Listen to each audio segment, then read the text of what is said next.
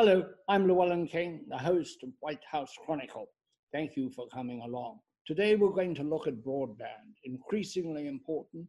We wouldn't have this program, wouldn't be able to record it remotely without broadband. And suddenly, when education becomes so dependent on the internet, broadband becomes vital. But not everyone has access to it, particularly in rural communities. There is broadband deprivation. You can't get any. And so I've asked two experts to come with us today to look at broadband, to talk about broadband, and how this deficit can be repaired. They are Morgan O'Brien, Executive Chairman of Anterix, who is a legend in the communications business, having been one of the creators of the cell phone, one of the founders of the whole cell phone revolution uh, with the company Nextel. He was the co founder of that. And James Matheson, Chief Executive Officer of the National Rural Electric Cooperative Association. Uh, previously, he was for a short while a lobbyist and for a long time a member of Congress. So between the two of you, you have a lot to answer for the man who brought us the cell phone and the man who sat in Congress. I always feel that anyone who is in Congress has a lot to answer for. Let's, let's go right to broadband. Uh, Morgan, would you tell us what is broadband? Llewellyn, it's a pleasure to be with you and with. Uh, Likewise, it's so nice to have you on the broadcast. Thank you. Uh, broadband is a uh, highway.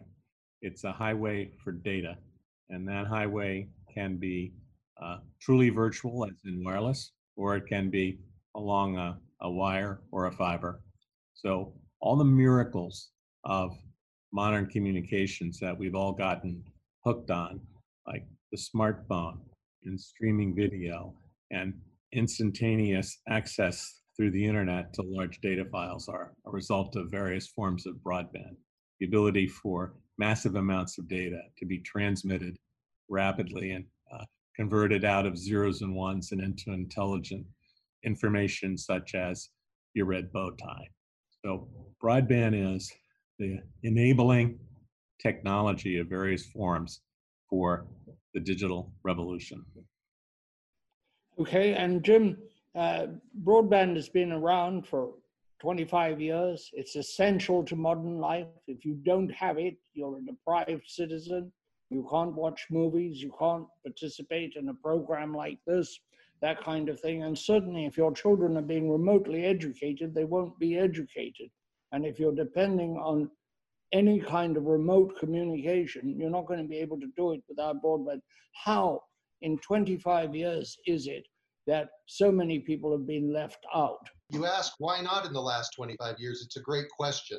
Uh, first of all, the challenge for serving rural areas, whether with electricity or with broadband, is economics. The low density population makes the economics less favorable. The for profit companies aren't going to do it.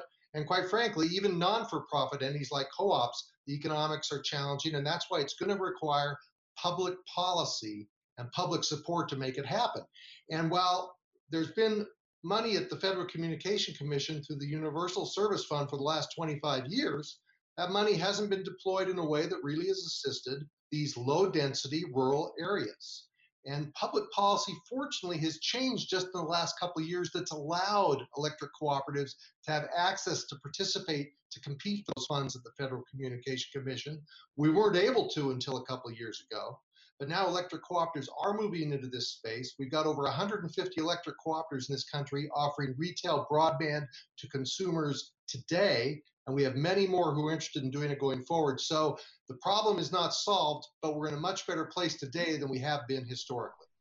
Over these long years, it has always been said that in some way, electric utilities should be in the telecommunications business because they know how to pull wire they have rights of way. And yet it hasn't really happened.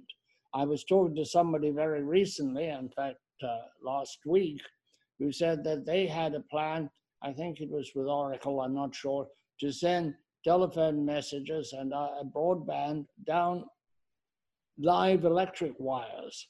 and that the the the regulators didn't allow it and it died. Uh, is it possible to do this? And is that where the co-ops will come into play? I'm not the technology expert, but I'm not sure we're quite there where we can do that over electric wires themselves. But your question is appropriate in that electric cooperatives do have a certain set of assets and capability that should help facilitate delivery of broadband.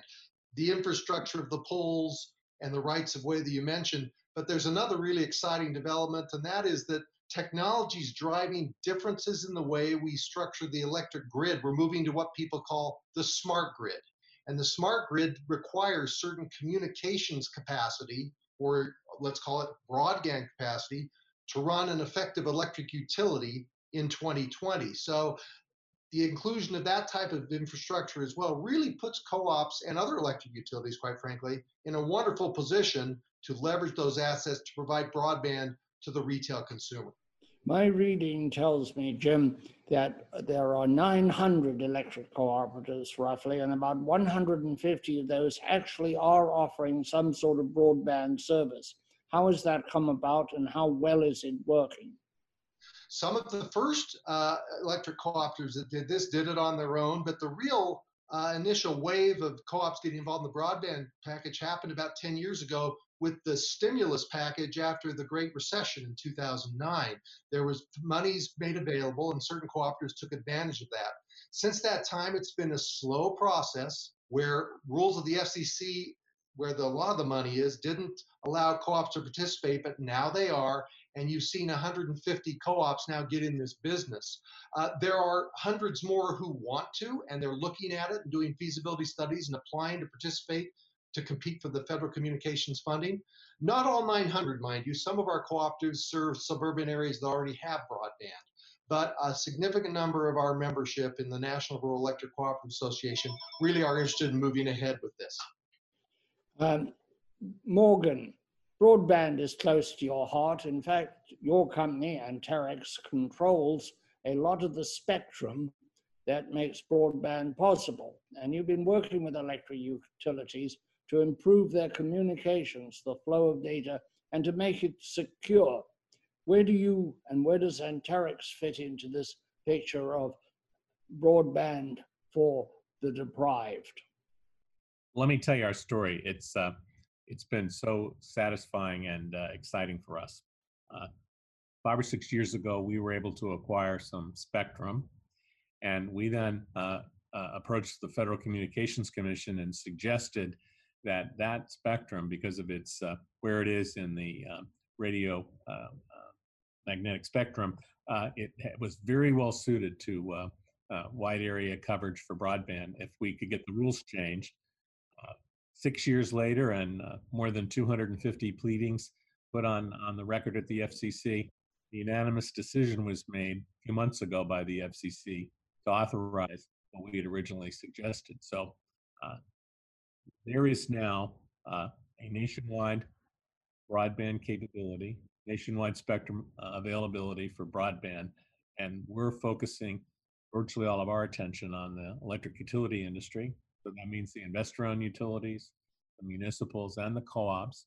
And as as you know from when you suggested that uh, that I would have an opportunity this afternoon to talk with you and uh, and the congressman, I said I was very enthusiastic about doing it because Anterix has uh, been working with the National Rural Electric Cooperative Association to try to educate their members about the availability of the spectrum. Now, let me tell you why it's uh, such a beneficial potential relationship.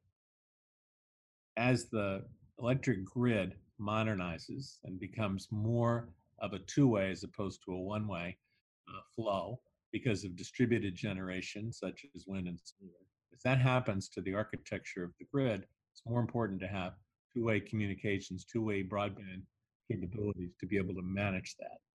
So the electric industry, including the co-ops, as they modernize, will be making investments in uh, infrastructure that supports that kind of a spectrum deployment. At the same time, that same infrastructure is useful for uh, rural broadband consumer services. It's the it's not the full solution, but it addresses a significant part of the economic shortfall. And so we see a very virtuous uh, uh, synergy there. What is the mission nowadays of the electric cooperative? Uh, is it simply to provide electricity, or does it still have that large social dimension? Well, I'm glad you asked because electric cooperatives are actually owned by the consumers and the communities they serve. There really is a community focus to the electric cooperatives. So, of course, delivering reliable, affordable power is is the is is one of the key missions. But there's something beyond it in terms of serving the community. And we have a range of different cooperatives from very small that might serve a couple of thousand accounts to uh, co-ops that are serving over 300,000 meters. Uh, and so there's a wide range of co-ops in terms of size and scale. Most of them cover rural areas. We cover more than half of the landmass of the United States. Some of them are now serving suburban areas. They were rural in the 1930s. They're they're no longer uh, rural. They're suburban. So there's a diversity of experience across all the cooperatives. But the common thread is they're consumer-owned, non-for-profit entities that are owned in the communities they serve, and there's a really mission-driven component to how they view their role within their community to create greater quality of life. I've uh, always wondered uh, how long they can hold on the smaller ones, where they buy the power and retail it. But this works quite well, doesn't it? It's interesting you ask. You know, uh, most of the power they buy is from other cooperatives because and within the cooperative network and uh, one measure of their strength is, is is the way the rating agencies rate the the debt on electric cooperatives and actually the the average rating for electric cooperatives is at a higher quality level than the investor-owned utility sector. So um, the cooperatives still seem to be providing an exceptional service to their members and real value, and they're doing it in an economically responsible way. Morgan, where does optic fiber stop and wireless take over? You, you won't be surprised to have me say that it's economics again. Uh, where you can justify economically laying in a fiber, uh, not only you get all the benefits of fiber today, but you have all the going forward advantages of fiber into the future for the unknown applications that uh, are still just a dream. So fiber has the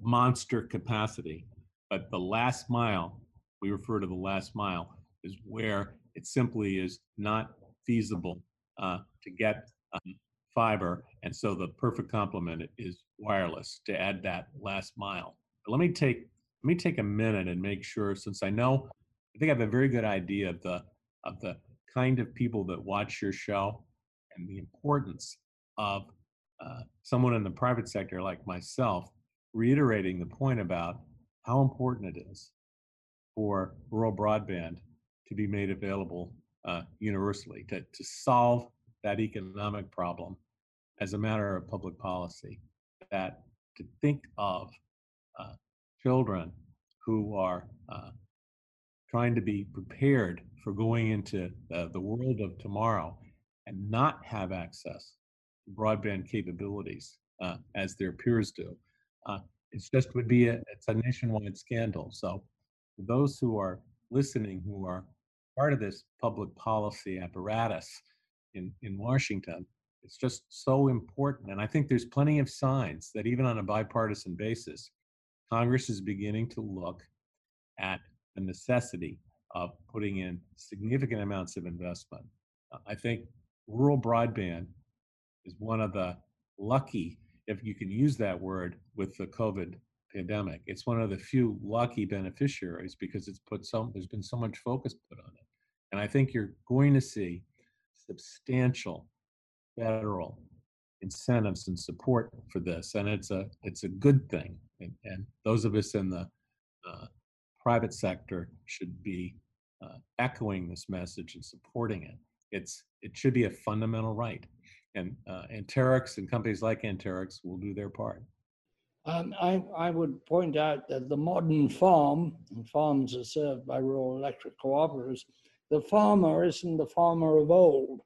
The farmer is a systems manager, and that requires a lot of broadband, a lot of data, uh, you can't really run a modern farm without huge input from the internet. Is that not true, Jim?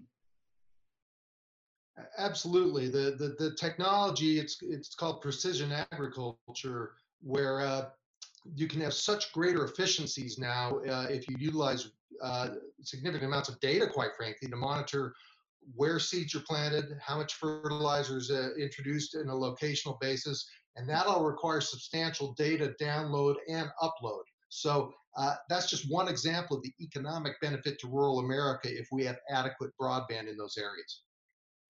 You were a congressman from uh, a rural area in Utah, right? How much deprivation did you see from a lack of broadband in your own constituency? Well, it's interesting. Uh, I come from one of the western states in Utah, where a substantial amount of the land is uh, is federally owned, and so no one lives on it. So uh, rural Utah is quite different from, let's say, rural Illinois, uh, where you have a farmhouse every mile or two.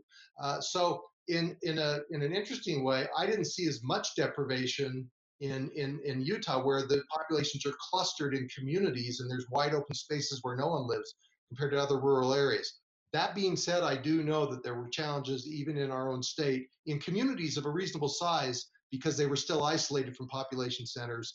And I recognize that it, it, it's, it's a challenge for broad economic development in general.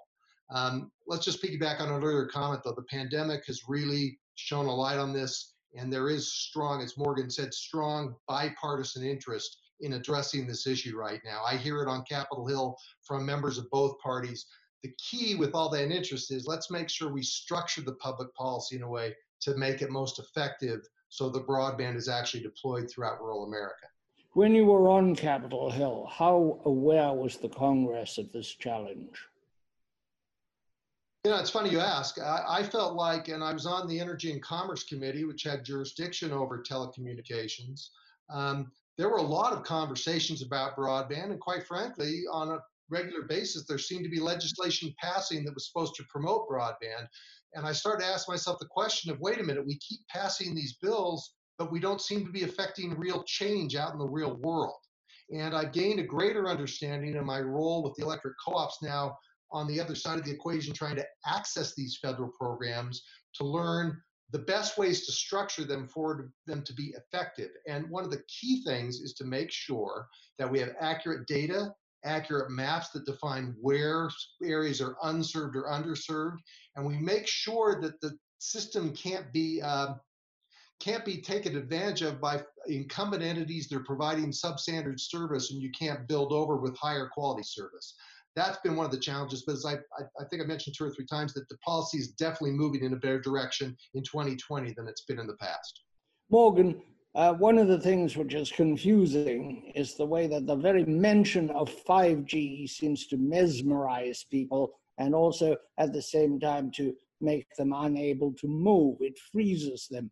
It's coming. You know, we used to see something very similar with high definition television. Oh, it was coming. You can't buy a television because it's magic television. And then it just slid in quite smoothly nobody was aware of it and the Japanese didn't take over the world and everything was all right.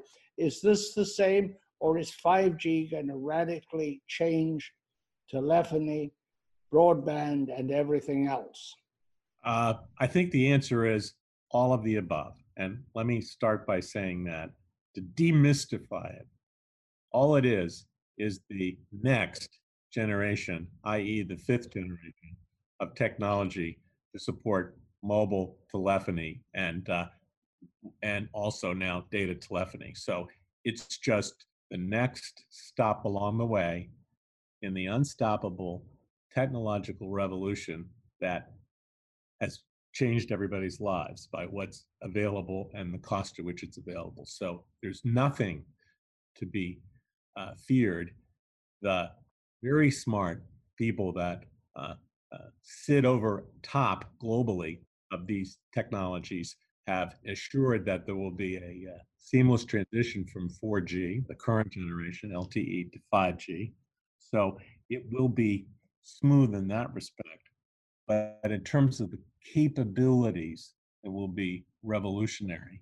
And more so in the things that uh, the congressman was just talking about uh, agriculture and the enterprise. It will revolutionize those with artificial intelligence and machine learning because it it is such a vast increase in the capacity that that which is uh, today something that you can imagine will be possible real time uh, with this technology which is being deployed will revolutionize everything and it's uh, absolutely not to be feared it's to be celebrated um, what what is the role of data in broadband? Is it a great way of moving data, collecting data, assembling data? For example, this farm of the future we talk of, which is sort of coming along in tandem with the city of the future, uh, which is going to be highly interconnected.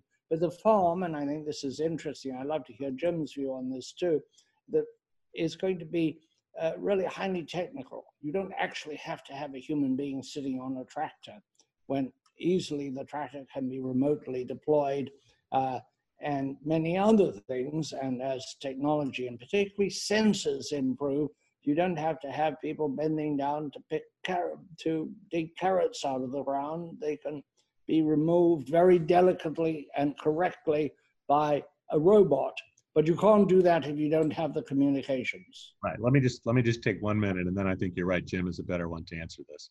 But I, I will say this: that one of the other buzzwords is big data, and we're at a crossroads here. 5G is to big data the, the enabler. Uh, vast amounts of data can be collected inexpensively at multiple points through the fields of a given farmer identifying precisely what amount of moisture needs to be delivered at that precise point based on the last five years of practice and the next five years of predicting forward. This vast amount of data and machine learning, this replaces fallible human uh, in making better decisions.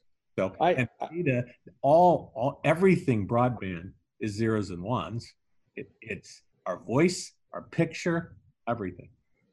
Well, I, I must say that I, I have some sorrow for the passing of the old fashioned farmer who was a Renaissance person. He could taste the soil and tell you whether the pH was this or that way. He could operate a welding machine. He could run an electric generator using a big old diesel thing with huge flywheels that went chug a chug chug, but did its job for 30 years. He could repair. Now I understand that the new tractors, you can't even repair them because they're all black boxes. How do you feel about my rather sentimental feeling that the real rural life is changing out of recognition, Jim? I, I, listen. I think at the end of the day, uh, it's a, it's a nice explanation of how um, this access to, to the, the, the capabilities of broadband can create efficiencies and opportunity.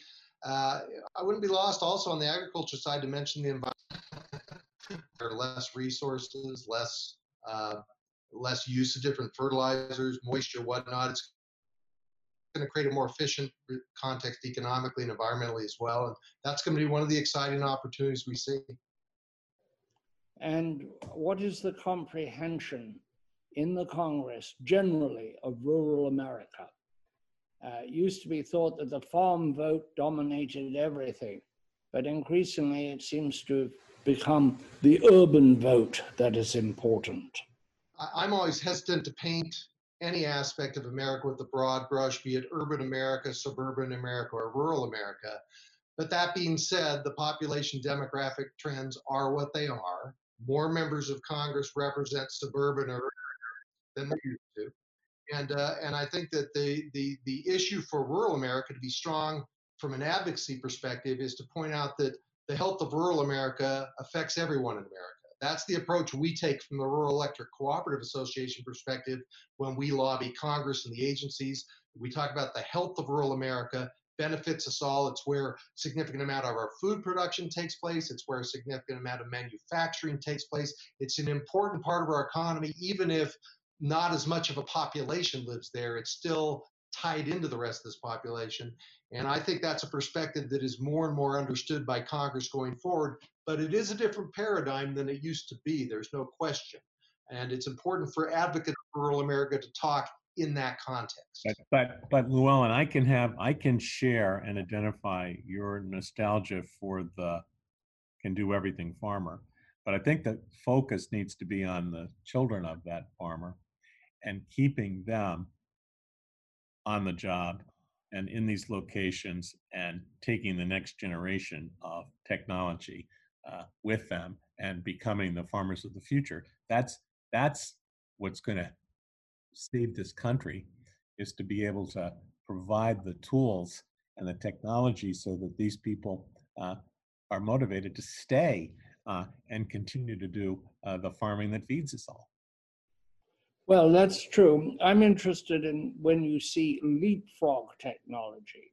Uh, and you've seen with cell phones, leapfrog technology in Africa, for example. You've also seen leapfrogging with drones, uh, whereas uh, when some parts of Africa they're delivering blood by drone because there were really no roads. And cell phones have really taken off where there is no other infrastructure, there is a cell phone infrastructure. But we haven't seen quite that kind of leapfrogging of technology in America. Is that because we have too much legacy technology in Africa? There's no legacy, all of those, nothing to be abandoned, uh, nothing to be orphaned. Um, whereas in the United States, of course, we have huge established, you know, everything from power lines to copper electric wire, uh, um, uh, telephone wires still. Uh, is there an inhibition against this broad new technological future that I think you're ready to answer, Morgan? Well, I, I guess my answer facetiously is I certainly hope not. I thank you both for coming on White House Chronicle. It's been a joy talking to you, and I hope you'll come back. Uh, until you. next time, think about Morgan and the cell phone, and remember my heart is rural. I like the farmer who could taste the soil and, uh, uh, you know, bring a, a pig to, uh, to market and take care of it in every way. I hope those multiple and fabulous skills are not lost. Cheers. Our program, White House Chronicle, is on offer as a podcast for you to enjoy. Full shows on Apple, Stitcher, Spotify, and all major audio platforms. Subscribe and take us with you in your